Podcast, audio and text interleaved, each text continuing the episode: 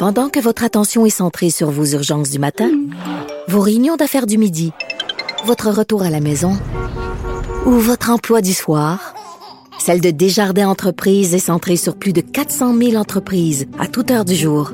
Grâce à notre connaissance des secteurs d'activité et à notre accompagnement spécialisé, nous aidons les entrepreneurs à relever chaque défi pour qu'ils puissent rester centrés sur ce qui compte, le développement de leur entreprise. 46. Le, le commentaire de Richard Martineau. Des commentaires pas comme les autres. Bonjour Richard. Salut Mario. Alors, euh, tu veux d'abord nous parler de vaccination? C'est lent, c'est lent. Tu as vu ça euh, première page du Journal de Montréal, 4000 doses en trois jours. La bonne nouvelle, c'est que c'est lent aussi dans d'autres provinces. En Ontario, ça a l'air que c'est pas vraiment mieux. Écoute, ce matin, euh, Sophie, ma blonde, interviewait une journaliste française. Ils sont rendus 531 personnes vaccinées. 531 là, ce matin, là. C'était, dire, il y, a, il y, a, un problème aussi en France énorme. Là. La bureaucratie est très, très lourde. Alors que c'est 1,3 million en Royaume-Uni, puis c'est ça en bas de 1000 en France. là. Mais oui, mais c'était 500, 531 ce matin en France. Mais, mais tu sais, quand tu regardes le Québec, là, on s'est traîné les pieds pour le masque. Ça a pris énormément de temps avant qu'on allume pour le masque. On s'est traîné les pieds et on se traîne encore les pieds pour euh, la transmission euh, par air, par air au sol. Euh, Puis là, bon, euh, écoute, la, la vaccination, j'entendais le, le docteur Weiss, qui est souvent interviewé dans les médias, il dit à ce rythme-là, ça va prendre une couple d'années avant de, de, vacciner tout Ouais. le monde. J'imagine à un moment donné qu'on va pogner le, un beat, là, on va pogner le, le- notre une, ra- une Mais là, on se renvoie un peu la balle, parce que du côté des provinces, à- euh, mettons à Québec, là, ils disent on pourrait, on pourrait vacciner dix fois plus par jour. On n'a pas les doses. Du côté fédéral, ils disent ah, les provinces n'utilisent pas toutes les doses qu'on leur fournit. Euh, c'est difficile de se faire une idée. Il y a des doses, évidemment, qui sont gardées parce qu'il y a eu aussi un flottement au début. euh, Pour la deuxième dose. Pour la hein. deuxième dose, le Pfizer exigeait qu'on mette en réserve, dès qu'on vaccinait quelqu'un, qu'on mette en réserve sa deuxième dose. Là, ils ont lâché cet élément-là du protocole. Oui, mais, en même temps, Pfizer, ils disent, écoutez, là, une dose, c'est passé, ça prend deux doses, et ils ont peur que, justement, nous autres, là, ben, tout le monde, c'est-à-dire qu'on commence à vacciner le plus de gens possible, puis après ça, il nous manque des doses pour la deuxième. Ou qu'il y a, un problème d'approvisionnement plus tard, puis jamais là, la ils deuxième dose. Là. Ben c'est ça, puis il dit, je m'excuse, mais ça fonctionne. Un- Une dose, c'est correct, c'est mieux que rien, mais c'est pas, c'est pas génial. Là. Ça prend deux doses, donc euh, ils en ont mis de côté pour pas manquer pour la deuxième dose. Mais bref, on dirait qu'au fédéral, ben ils donnent des doses, mais c'est qu'il y a comme un, un, un effet goulot quand tu arrives au provincial où là, boum, Mais ça il bloque. donne, euh, pour l'instant, c'est des petites quantités quand même. Ce que le Canada obtient, ça reste des, des quantités minimes. là. C'est encore, encore plus euh, terrible s'ils ne sont pas tout administrés. Là, il va falloir que le, le nombre de doses par semaine multiplie par 7 si on veut res- respecter l'objectif ben, du 31 mars. Là. Je parlais de ça avec euh, Emmanuel Latraverse aujourd'hui, puis je dis, il me semble, la H1N1, ça allait vite. On m'a dit, oui, mais il y avait, il y avait un problème euh, qu'on a, qu'il n'y avait pas dans la H1N1. C'est-à-dire qu'on pouvait attendre en ligne euh, devant le stade olympique, euh, les uns coller ses autres, puis il n'y avait aucun maudit problème. Mais là, il faut que tu vaccines le plus de gens possible, tout en respectant euh, la distance, la distanciation sociale, ce qui n'est pas évident. Fait que eff- effectivement, tu te souviens, la H1N1, là, on allait dans des arénas, Ouais, ouais, ouais. tout ça. Ouais, là. absolument, Je veux dire, ça allait vite en maudit, mais sauf que justement, là, tu peux pas pacter un aréna Non, de ça gens prend des, qui rend- attendent des, des pour se faire- rendez-vous, de la distance Ben, dans la c'est file ça, d'attente. C'est ça qui est dur en maudit. C'est un sacré casse-tête. Ça a été dur pour certains de résister à la tentation d'aller voir sa famille euh, dans le temps des fêtes aussi? Écoute, 46 des Québécois qui ont vu des gens.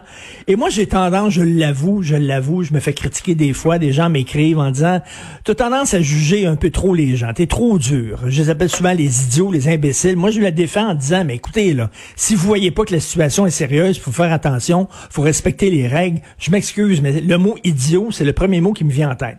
Mais j'interviewais ce matin Régent Thomas, on le connaît, le fondateur de la clinique actuelle, euh, qui était vraiment au front, lui, lors de la pandémie du sida. Puis il dit, Richard, je trouve que les médias, vous êtes trop vite sur la gâchette à juger les gens. Il dit, c'est très difficile de demander aux gens de changer leur comportement. Il dit, moi, régulièrement, il y avait des jeunes qui venaient me voir en disant, j'ai baisé, j'avais pas de condom, j'ai attrapé le sida. Dit, je les jugeais pas. J'aurais pu dire maudit niaiseux, ça fait des années qu'on dit qu'il faut que tu mettes un condom. Et je les juge pas parce que la nature humaine, c'est complexe. C'est pas facile. C'est difficile de changer tes comportements. Puis il dit, moi, je les acceptais comme ça, puis j'essayais de les soigner sans les juger. Puis il dit, ça me fatigue un peu la, la façon dont vous, vous les jugez, mais les gens. Il dit, moi, je ne jugerai pas les gens qui sont partis dans le sud. Il dit, euh, c'était difficile, c'est dur ce qu'on demande aux gens de pas voir tes proches, de pas de pas de pas hmm. fêter, de pas puis je peux les comprendre. Parce que le même le même sondage montre quand même que à l'autre extrême, le pourcentage de gens qui ont fait du gros n'importe quoi, le plein de rassemblements, puis tu dis, comme appelons ça comme d'habitude, hmm. c'est 2% Fait que c'est quand même, tu vois, il y, a comme un 40 quelques qui a triché, qui avoue avoir fait un rassemblement ou deux, puis tout ça mais des gens qui s'en sont vraiment foutus, puis qui ont fait des rassemblements nombreux, c'est quand même, c'est pas beaucoup, c'est 2% et, ça dépend, c'est quoi un rassemblement. Euh, moi, j'ai une fille qui vit en appartement.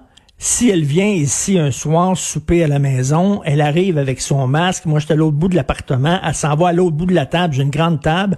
Elle s'assoit. Moi puis ma blonde, on est à l'autre bout de la table. On mange. Après ça, une fois qu'elle a mangé, elle met son masque, puis elle sac le camp je sais pas, si tu vraiment dangereux, pas dangereux, on se pose la question. C'est pas la même affaire que de faire un party, là. Un party de famille avec 10 personnes autour. Non, non, effectivement.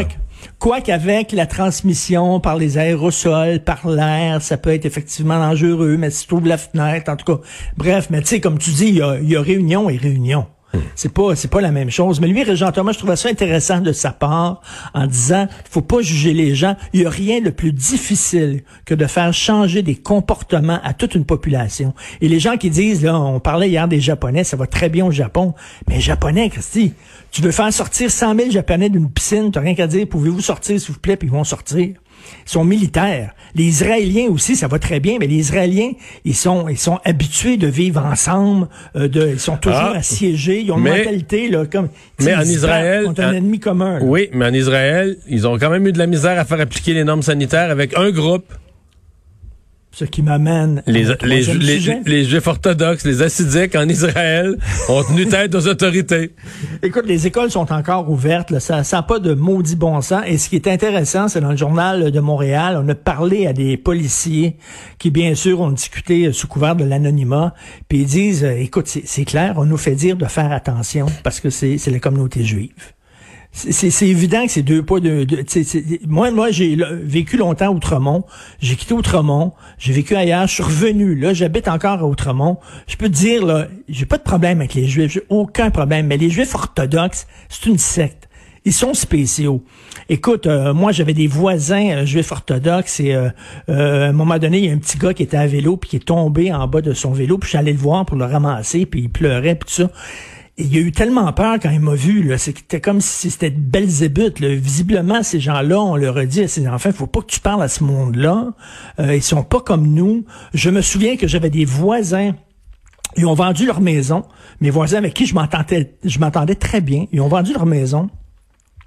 Et euh, ça a été acheté par des juifs assidiques. Et là, on attendait que la famille assidique débarque à côté pour faire connaissance avec eux. Puis ils venaient pas, ils venaient pas, ils venaient pas. À un moment donné, j'ai rencontré euh, l'agent d'immeuble. J'ai dit, coudon, y arrive-tu, les nouveaux propriétaires? Elle dit, ah, finalement, ils ont décidé de pas déménager euh, dans cette rue-là. J'ai dit, pourquoi? Ben, ils ont trouvé qu'il y avait pas suffisamment de juifs assidiques.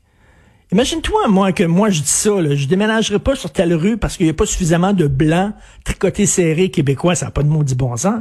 C'est des gens qui vivent vraiment en autarcie entre eux, euh, sous une bulle de verre. Et là, eux autres, le message ne Donc, leurs écoles sont ouvertes. Les écoles sont ouvertes et ils disent, euh, on fait rien de mal, nous autres. Écoute, là, mais moi, ce qui m'emmerde, c'est qu'à un moment donné, à cette toi, là, dans une autre, n'importe quelle autre école, une école serait ouverte, la police débarquerait en maudit, puis ça se réglerait en deux minutes. Mais là, là, ça fait des jours que les écoles sont ouvertes et qu'on le sait. Et les policiers disent, écoutez, il faut mettre des gants blancs. On se fait dire, faites attention, attention, c'est les jeux physiques. C'est pas la même chose. Mais jusqu'à preuve du contraire, ce sont des citoyens québécois qui vivent au Québec et les règles s'appliquent à tout le monde, quelle que soit ta religion ou ta race. Merci, Richard. Merci, salut. salut.